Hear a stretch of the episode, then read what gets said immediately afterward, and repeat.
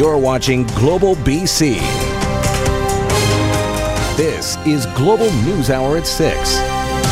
Good evening and thanks for joining us. Chris is off tonight. We begin with a tragic milestone in the COVID 19 outbreak in Canada. A BC man has become the first Canadian to die from the novel coronavirus. He was a resident of the Lynn Valley Care Centre on the North Shore. Aaron McArthur has the latest from provincial health officials, as well as COVID's relentless climb worldwide. While it has seemed inevitable, Monday's news of Canada's first COVID 19 related death has brought new focus to the epidemic. A man in his 80s died over the weekend. And he had a number of underlying health conditions, unfortunately. Of Canada's 77 cases, 32 are in British Columbia. Two international travelers from Italy and Iran have now been identified, but the outbreak at the care home is of most concern. An unknown source likely infected two residents, as well as two healthcare workers, and now two close contacts of one of those women. And I know there are other both healthcare workers and residents who have been tested. I can't say, but I expect there likely would be um, one or more others uh, in the coming days that we'll know more about. BC continues to work to isolate and track every case to stop the spread of the coronavirus. Elsewhere, the genie appears to be out of the bottle. Italy, after quarantining 16 million people over the weekend, still saw 1,800 new cases Monday. Tuesday, the entire country will be put on lockdown. The United States reporting more than 600 cases as several states declare health emergencies.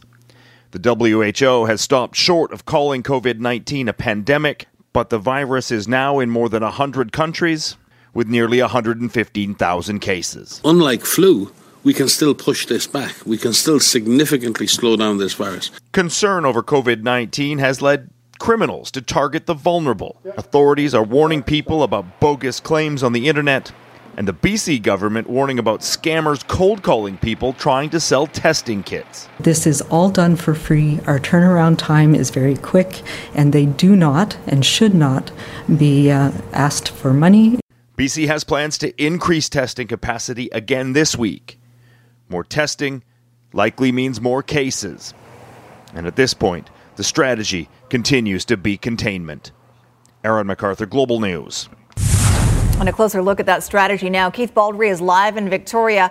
We're not there yet, Keith, but could we go from recommendations under the Public Health Care Act to actual orders? Yes, it's actually referenced in this uh, the, the, pandemic provincial coordination plan that was uh, outlined last week. It does refer to emergency powers that could be enacted under two acts: the Emergency Program Act and the Public Health Act. Dr. Bonnie Henry is in charge of this. I put it to her this morning. When will you go from recommendations to actual orders involving such things as quarantines and other measures? Here's her response. We're not at the point where I would see us as ordering um, all public gatherings to stop but we are watching that. That is something that might happen. It might happen if we get to a, uh, a place where there are more cases popping up in the community that we can't link. And it's a way of keeping sick people away from well people until we can find those links and break those chains. So that's what they're doing in many communities in, in Washington state and around the U.S. We've seen it on a much broader scale in places like uh, northern Italy right now. Now, that news conference, quite extraordinary, more than an hour in length, covered a lot of ground. And to give you an indication of just how much attention BC is getting right now, there were 56 individual reporters on that phone call, teleconference call, as well as about 12 reporters in the room. And we're talking reporters from back east, uh, international, Wall Street Journal was on the line. A lot of attention being paid to British Columbia right now because I think BC is ahead of a lot of other jurisdictions when it comes to combating this virus. Hmm. All right, thanks for that, Keith Baldry in Victoria. Now we have breaking details of a school closure. Collingwood, a private school in West Vancouver, has canceled classes until after spring break. This after learning that a contact of the school has tested positive.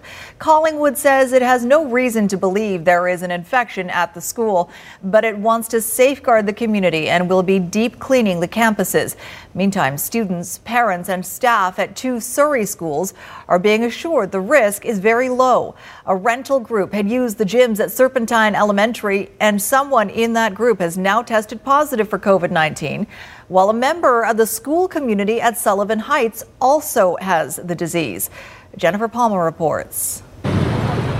disinfecting their hands. Students at Sullivan Heights Secondary in Surrey are doing their best to avoid COVID 19. I'm actually concerned, yeah, because um, I have um, elderly people in my family and also younger siblings, and I'm not trying to have them get anything. Sullivan Heights is one of two Surrey schools identified as having someone with COVID 19. Officials sent a letter to parents stating the person, who is a member of the school community, was asymptomatic while they were at the facility. Sullivan Heights has undergone a deep clean. Students say they are concerned. Just to disinfect, like the, the tables we sit on, the chairs, everything we touch, so we don't get yeah. infected. Adding many of their classes were nearly empty. But we have to come to classes. Yeah, grade 12 year. Grade 12. So right. it's not like you miss out. And it's just scary because I really don't want to be here. Serpentine Elementary was quieter than normal after parents received a letter stating a person who was in the school as part of a community use rental has been diagnosed with COVID 19. The school district was notified on the weekend by Fraser Health about a week after the person had been at the school. Serpentine has undergone a deep clean. Rentals to community groups are now on hold. Absolutely worried about him, but uh, we think that they're controlling it well. Doesn't bother me. Just do what you got to do and just wash your hands as frequently as you can. The school district and health officials say protocols are being followed. There was nobody with symptoms who were in that space, so it's not a risk. Um, I think each of the schools has to look at how things are being used. Any direct contacts of either of these two cases has been followed up with by Fraser Health. Uh, we did an additional deep clean on the weekend in response to these situations. This is the last week of school before spring break, and the district says that the schools will remain open, that the risk to students and staff is low. If you do feel sick, however, health officials are asking you to call HealthLink BC at 811 and to stay home. Jennifer Palma, Global News. Well, it is the time of year when prospective students tour university campuses. But amidst these coronavirus fears, one BC post secondary is trying something different. Trinity Western University will be sending out virtual reality headsets to prospective students and use that technology to provide VR tours of the main Langley campus. One of the major things that we rely on is our spring preview weekend. We bring people from all over the world to visit our campus to see if they want to come here the following fall. And of course, we're trying to make sense of the impact of COVID 19, just like everybody else. And uh, being that this big event is only two weeks away, we decided we have to be proactive and innovative and find a way to send campus to them because we can't expect them to come to our campus. 4,000 students attend the private Christian university. Well, the economic turmoil caused by the outbreak reached another high or low today. Stock markets in Canada and around the world taking their worst beating since the 2008 financial crisis. As John Hua reports, there is an upside for drivers. Crude oil prices have also collapsed, sparked in part by COVID 19 fears. This is the sound of a thin silver lining. Prices at the pumps in a possible free fall. That's what they're saying on Wednesday, see if we're going to go down further. As the price of crude oil crashes. Saudi Arabia appears prepared to flood the world with as much oil as it can. That'll bring commodity prices down in general. That combined with volatility linked to world COVID 19 concerns, causing markets to tank, the TSX sinking 10.3%, its worst day in decades when you have stock markets going down, you're going to have pensions going down too. You have people who are stock investors who are in pain right now. The Canadian loonie dropped to 73.5 cents US this morning, also hitting the lowest intraday level since May 2017. As for individuals, I'm afraid what they're going to do, which is going to just exacerbate the economic slowdown, is they're going to pull in their horns. They're going to say, I'm okay at this moment, so I'm just going to be a little more safe. That desperation to find safer ground causing many to invest in government bonds, pushing both yields and fixed mortgage interest rates way down. Um, in terms of the rates, um, probably closer to when it was after the financial crisis in 2008. Uh, I don't think I remember a time when uh, fixed rates were below 2%. Cheaper borrowing could prop up the housing market, still facing low supply early renewals, uh, refinancing, um, potentially, obviously, new purchases, uh, buying investment properties, you name it. With all the market chaos, a couple things are consistent. The reactions are extreme. And as the coronavirus crisis fuels worldwide concern, no one knows how long this could last. John Hua, Global News. A global news investigation has revealed new details about a controversial all expenses paid trip to Beijing by seven Metro Vancouver mayors. And it was all arranged by a billionaire developer. Global Sam Cooper joins us with the exclusive details on this. And Sam, the big question is was this developer, Li Jie, trying to influence Canadian leaders? Yes, we've found that he's part of the so called China's magic weapon of foreign influence, the United Front Department, and he was using his real estate business in Vancouver to influence Canadian politicians. The plan was to invite them to Beijing and change any negative perceptions about China. So the question is did that succeed in silencing concerns about human rights abuses in China? And our story and the junket came up today in hearings in Ottawa. I've never heard of this happening at the local government level. Uh, have you heard of these things? What should we be looking to do in, in this matter? And how far up do you think, in your estimation, does this go? So uh, I would say also that uh, you know a number of uh, uh members of parliament have been uh, to China on trips uh, paid by the, the Chinese government. But in fact, you know I think we, we have done uh, some of that uh, ourselves in the past, and probably it would be necessary to clarify the rules that apply. Because on one hand, again, I think that we need to develop, uh, and I would encourage you to develop links with uh, uh, Uh, the, the, Chinese Communist Party, uh, because we need to understand them if we want to try to influence them. But at the same time, you know, uh, probably this should be done using our own money. Well, understanding them is one thing, Sam, but did any of the mayors actually change their views on issues with China? What do they have to say about this? Well, members of the persecuted group Falun Gong told us that Port Moody's then mayor Joe Trasolini was a very strong supporter. And after he took this trip to Beijing, he changed his position of support on Falun Gong.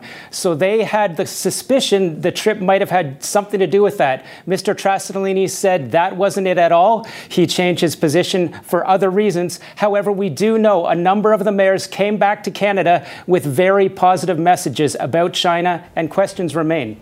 They certainly do. Sam, thanks for that. Thank you. BC's independent police watchdog is investigating after a Whistler man died during an altercation with police. It happened Sunday morning at a Whistler Village restaurant. RCMP were called in for a complaint about an intoxicated man. Grace Ke has the details. The Whistler man who died during an RCMP arrest has been identified as Jason Kohler. He owned a cannabis accessory shop along the village stroll called Two Guys with Pipes. One woman who knows Kohler says he was struggling with mental health issues. People have illnesses and we need to help them. And uh, this man has slipped through again, like so many others, and we need to do something about it. RCMP were called to the Stones Edge kitchen at 11 o'clock Sunday morning for an intoxicated man who was causing a disturbance. The officers used pepper spray, a conducted energy weapon, and batons during the struggle. Kohler went into medical distress. Officers began CPR. He was rushed to hospital where he later died. The Independent Investigations Office, the provincial civilian led police watchdog group, is now investigating. We'll be uh, looking at how the police dealt with him, um, what the interaction was, um, what grounds, if any, were there for them to use the use of force options that they, they used. Court records show Kohler did have a criminal history that included uttering threats in 2014, as well as assault and resisting arrest the following year. He will be missed as a person, and he should be missed as a person and not for some of the things he didn't do right. And uh, I want people to be aware of it. The BC Coroner's Service will investigate the cause of death. The IIO is asking for witnesses to come forward. Grace Ke, Global News. A woman struck by a vehicle at a marked crosswalk in Surrey this morning suffered life altering injuries. The alleged hit and run happened just before 7 near 192nd Street and 72nd Avenue. The Ford F 150 truck left the scene but was pulled over just a few blocks away. An Abbotsford police officer in an unmarked car happened to be at that very same intersection when the crash occurred and followed the truck and arrested the driver. The initial observations made by the police officer that was at scene would indicate that the driver knew that he had struck the pedestrian. There is likely more witnesses to this, and we encourage anyone that hasn't already spoken to police to call Surrey RCMP and make a report to police so that we can get your version of events. Police say charges are expected to be laid once the investigation wraps up. It was a summer one Kelowna family won't ever forget, one they describe as being terrorized. A series of deliberately set fires at their property had them living in fear. Now, a suspect connected to at least one of those fires may be found not criminally responsible. Global's Klaudia Van Emmerik explains. It was a series of fires that first started on June 30th of last year, terrorizing a Kelowna family for two months. Three of their vehicles were torched. A fourth car belonging to a neighbor but parked outside of their home was also burned. Jen Kylo was renting the home on Galbraith Place in Rutland with her two children at the time. Very terrifying. Couldn't sleep, and we just all sort of bunked down in the living room just waiting for the next thing to happen. Then, on August 30th, the carriage house behind the main house broke out in flames. Neighbors jumped into action and made a citizen's arrest, holding a man they said was seen starting the fire. Police arrived and arrested the suspect, 24 year old Brendan Jarrell, who was charged with arson. Jarrell, who spent 87 days in custody and was released in late November, was back in court Monday morning. While he was expected to plead guilty to the charge, his defense lawyer, Dave Johnson, instead applied for psychiatric assessment to determine if his client is criminally responsible due to a mental disorder. Jarrell lived in the carriage house back in 2017. Defense told court that he was under the belief that the landlords at the time had implanted spyware on his computer and that if he lit one of the buildings, they would see it and take the spyware off. I couldn't figure out who would want to do that to us, and so finding out that he was mistaken, um, you know, he thought that it was the previous homeowners that had still lived there, and it turned out that wasn't the case. So I'm just relieved that it has nothing to do with myself or my two children. And while Kylo feels a sense of relief, she says the whole ordeal took a big toll on the family. Whether it's a mental health condition or not, um, I do feel like there needs to be some responsibility taken.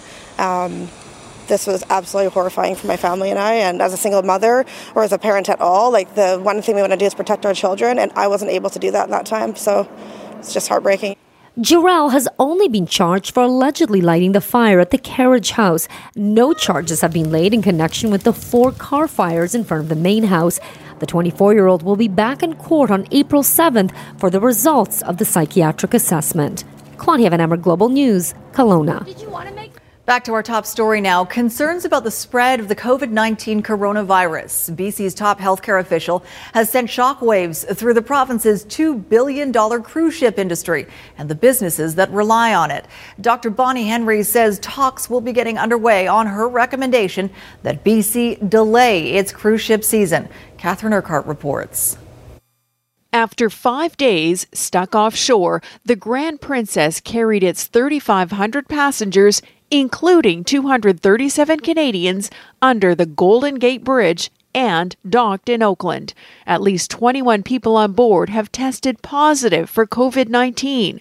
A plane will repatriate the Canadians. If they exhibit symptoms of COVID 19, they will not be permitted to board. They will be cared for by the U.S. healthcare system. This is just the latest cruise ship impacted by the coronavirus, which is now threatening the entire cruising season. It is um, my belief that we should be delaying our cruise season until we are in a safer place. A delay may in fact happen.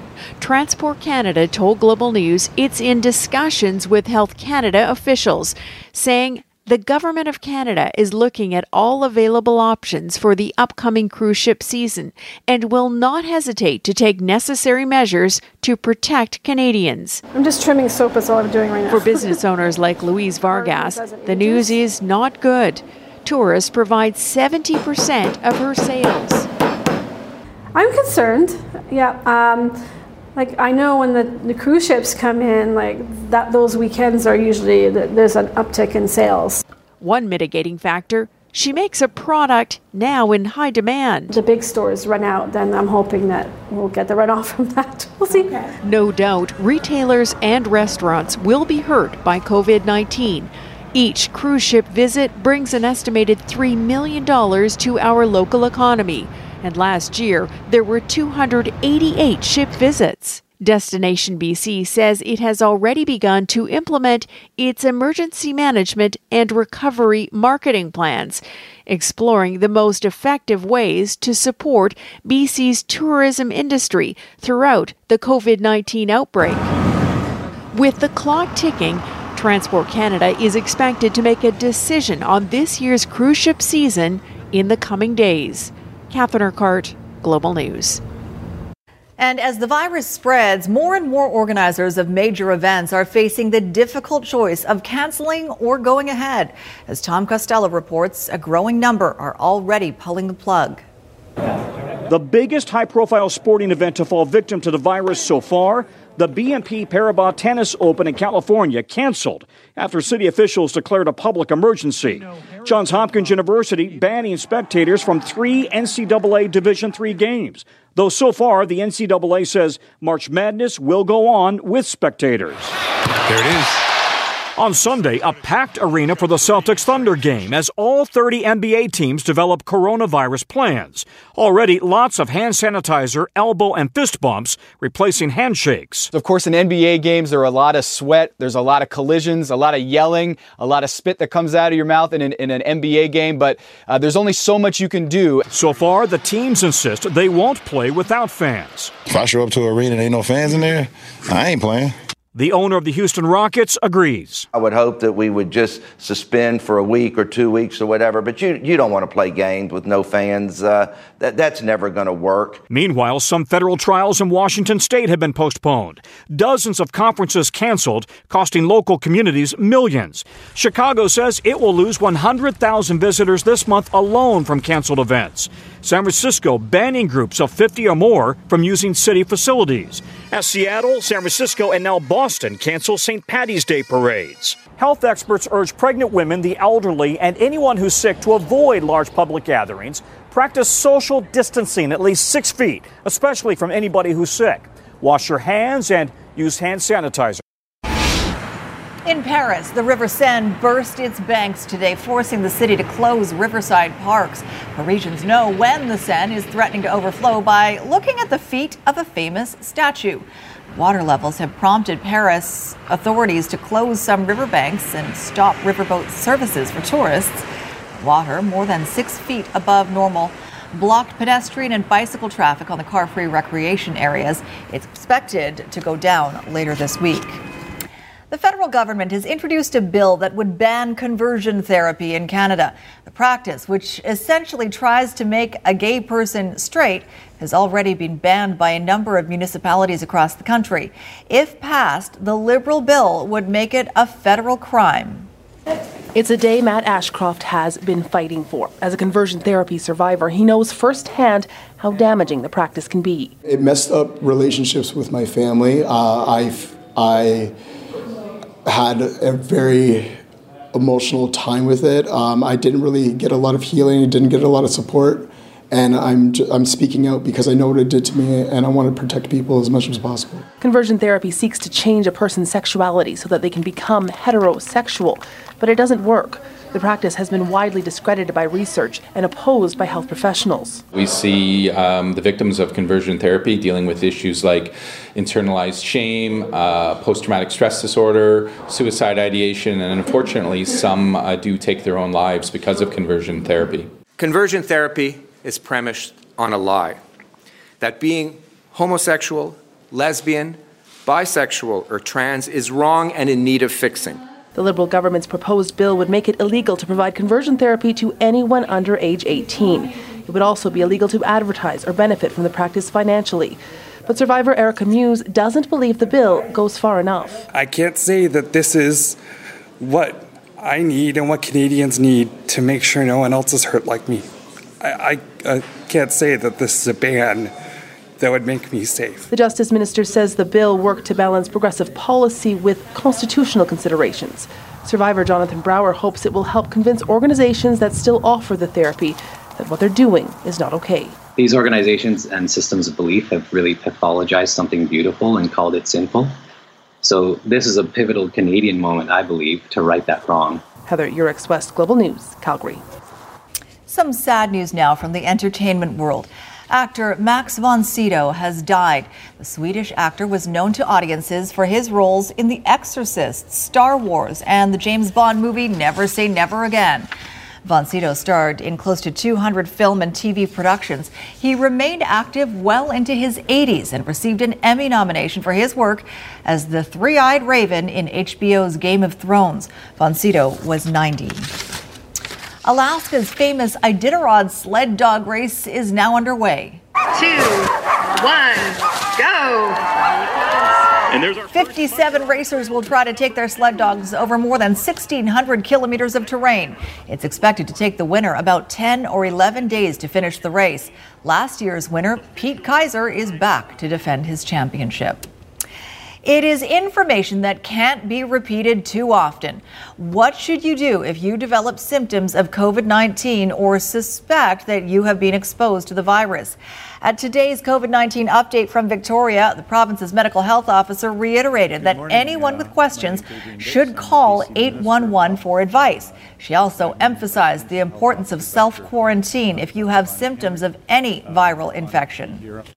So, right now, we want everybody to stay home if you're sick. Even if you have the sniffles, you have a bit of a cold, um, your children are feeling a little bit under the weather, keep them home from school, keep yourself home from work if you're not feeling well.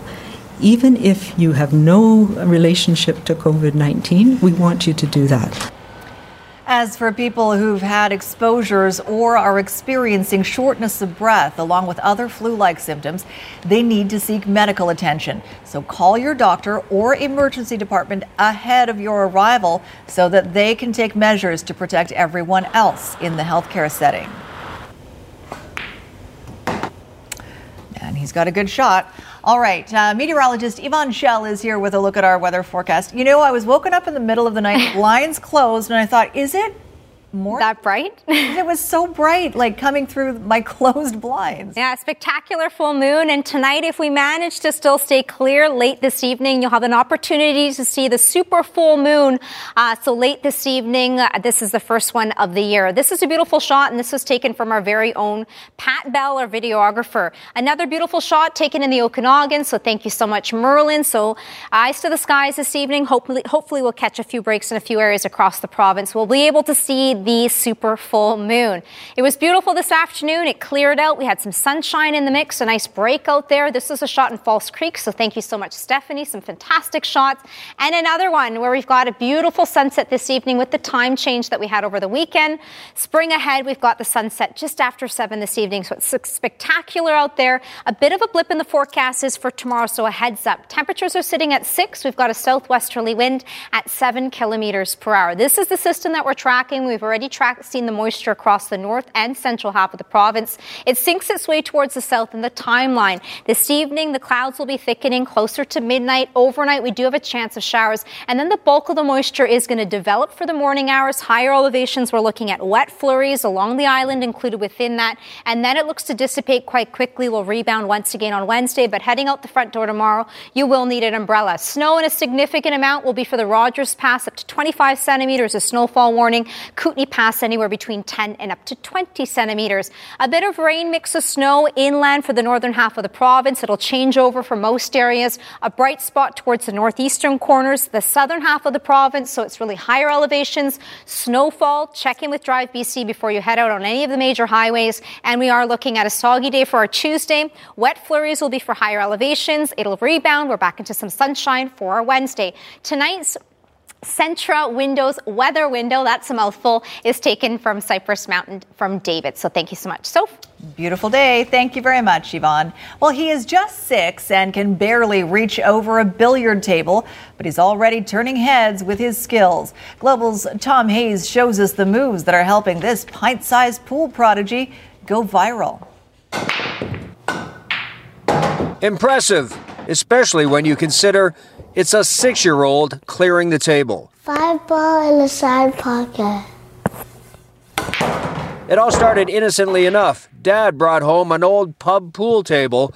Julian hadn't a clue. Did you know what this was when your dad set it up? Um, no. When I first started, I didn't know how to hold the stick, so I just shot balls. Mom wasn't overly thrilled about a pool table in the house until she had a closer look. I just, this is not for real, you know? His age, he's only six. All just family fun in the basement with the older brothers. Do you like beating your brothers? Uh huh. Do you like when your brother beats you? No, not at all. And then mom opened an Instagram account and started posting videos of Julian playing 8 ball and 9 ball.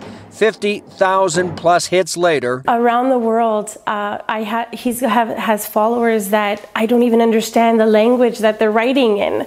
Julian has been using social media to study. Always do trick shots. That's how I got my trick shots from. There are challenges for a pint sized pool player. Julian uses a rake a lot, and at 3 foot 11, he uses his tiptoes all the time. Sonia wants to get her son some help. She's trying to find a coach and find a way to describe her new title as a sports mom. That's that's it. that's hockey, mom. soccer mom. I am a pool mom. A proud pool mom. Easy to see why. Eight ball side pocket. That's game. Let's go. Tom Hayes, Global News. Are you going to do some math? Kind of.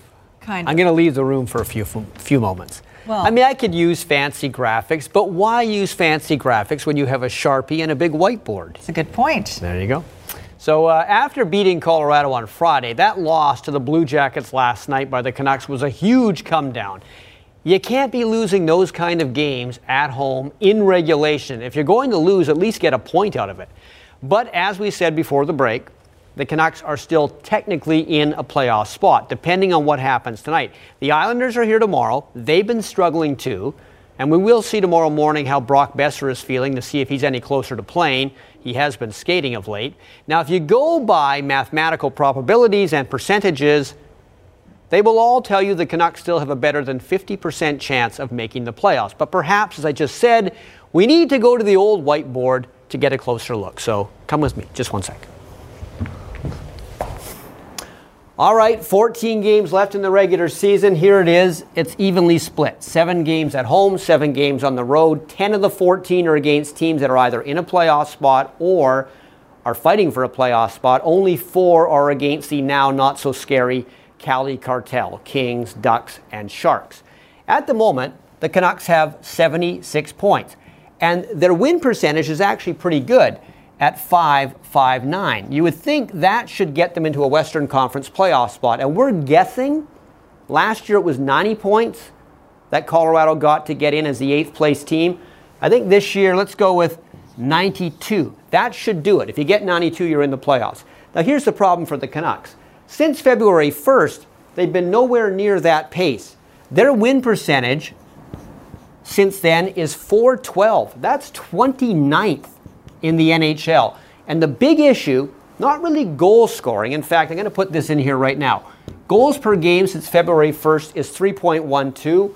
That's 11th best. Now, I know they had that nine goal game against Boston, which bumps that number up. Here's the problem right here goals allowed per game 3.47, 30th in the NHL. And you might think, well, that's because Markstrom's hurt, and that doesn't help, certainly, but Markstrom was in for a lot of these games as well. Improve this number, lower this number, and this number goes up, and that number becomes more attainable. Huh. You're back. You're so Uh, fast. Maybe I need a bigger Sharpie, you're right. For those who are hard of seeing, like, Like you. me. Yeah. Uh, this is a game the Canucks are watching very closely Coyotes and Jets, because if the Jets win this one, they move ahead of Vancouver into a playoff spot, and the Canucks will be temporarily out. Nick Schmaltz scoring there to make it 1 0 for Arizona, and then right before the end of the period, he gets another one. So it's 2 0 Coyotes after one. The one thing the Canucks will hate is a game that goes to overtime. Then the loser at least gets one. Can't be having these three point games, but Nick Ehlers has scored. there, and it's now 2 2 after 2, Winnipeg and Arizona. The Oilers in Vegas are tied 1 1 after one period. Okay, Canada's Rugby Sevens team made this year's event at BC Place Stadium a weekend to remember. Never have the Canadian men gotten as far as they did in this year's tournament. A third place finish. New Zealand won it, but for the 74,000 plus who attended this weekend, Canada's performance was most memorable. Canada's medal was inches away from being a different color than bronze. Not that Canada doesn't cherish a third place finish, especially since they got there by beating South Africa. Douglas out wide. Could we get another smile from Justin Douglas?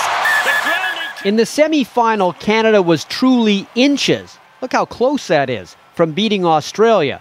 So to rebound off that disappointment and then defeat South Africa was impressive. And speaking of impressive, no Canadian was more impressive than the oldest player on the squad, Nathan Hirayama. I think he's gotten faster as he's gotten older, which I don't know how's that how that's working, but uh, he yeah he, he was immense. Um, led from the front, led as a captain. You, you couldn't ask for more from him, and I'm I'm so happy for him. Well, because of how hard COVID 19 has hit Italy, the country's main soccer league, Serie A, will stop playing until at least April 3rd. Now, this suspension of games does not affect the Italian teams that are in Champions League or Europa League. That would have to be decided upon by UEFA.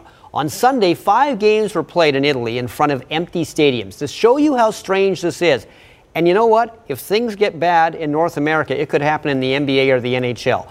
Listen to the game between AC Milan and Genoa, where Zlatan Ibrahimovic scores. Listen to how strange it sounds with no crowd.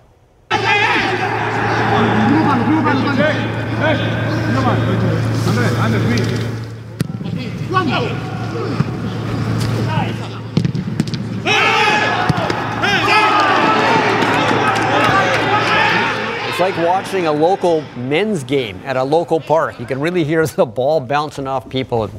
Anyway, hopefully that does not have to happen Mhm. in the NHL or the NBA. Should also mention this. I mentioned the uh, Edmonton Oilers. No Connor McDavid tonight. He's out with an illness. Oh, no. Let's not go there. No. I don't think so. But you gave me that look. I know because anytime you hear that, that's Right. where your brain goes. but Okay. Think not. positive thoughts. Yes. Here's a look at your snow report for tonight. Whistler Blackcomb with one new centimeter, two for Cypress and Sasquatch with a base of 333. Five new centimeters for Manning Park, 17 for Fernie, one new centimeter for Kicking Horse, one new centimeter for Big White, a base of 236 for Silver Star, Sun Peaks 213 and Apex 309. Mount Washington, a base of 197, Whitewater 18 new centimeters, three for Red Mountain, Powder King, a base of 425. Well, a royal farewell for Prince Harry and Meghan Markle over the weekend, and a new reality starting today. Don't they wave like this? Is that how you wave? They used that. to wave kind of like, this. Yeah, like this. Yeah. Or at least they do on the crown. Yeah. After a busy weekend of events, the two attended an annual event today, but did not enter with the rest of the royals. Harry and Meghan were not part of the royal procession at Monday's annual Commonwealth Church service at Westminster Abbey. Instead, they were escorted to their seats while senior members of the royal family walked with the Queen. The Duke and Duchess of Sussex will soon begin a new life in Canada with their 10 month old son Archie, ending the drama that began two months ago when they announced they were stepping back from royal life. They're going to be hugely missed. I think they're beloved. And I think loads of people, me included, think it's a very courageous move. I think they'll do very well across the world for their global charities. And they'll still be great ambassadors for the royal family, title or no title. It's been quite the farewell tour for Harry and Meghan. They've made a flurry of appearances in the past few days to say their final goodbyes. The couple received a standing ovation during a concert at London's Royal Albert Hall on Saturday. She really is beautiful, isn't it? Earlier in the week, Meghan thrilled students with a surprise visit to a mixed race school in East London. We saw a lot more young women, particularly young black women, who hadn't perhaps felt a connection to the royal family previously, and that, of course, is going to be a loss to the royal family. As Harry and Meghan carve out a new future, they will reportedly make caring for veterans in the US and the UK a key focus of their charity work. Cindy Palm, CBS News, London. So I feel like we're gonna see them more. What what We'll be what do you think the chances are she goes back to acting? 100%. I like that chance too. Yeah. So Maybe he follows You're her. gonna get a Maybe he becomes an actor. Oh, it'd be big. Now that would be There yeah. you go. A buddy cop movie, the two of them. Good cop, bad cop. Yeah.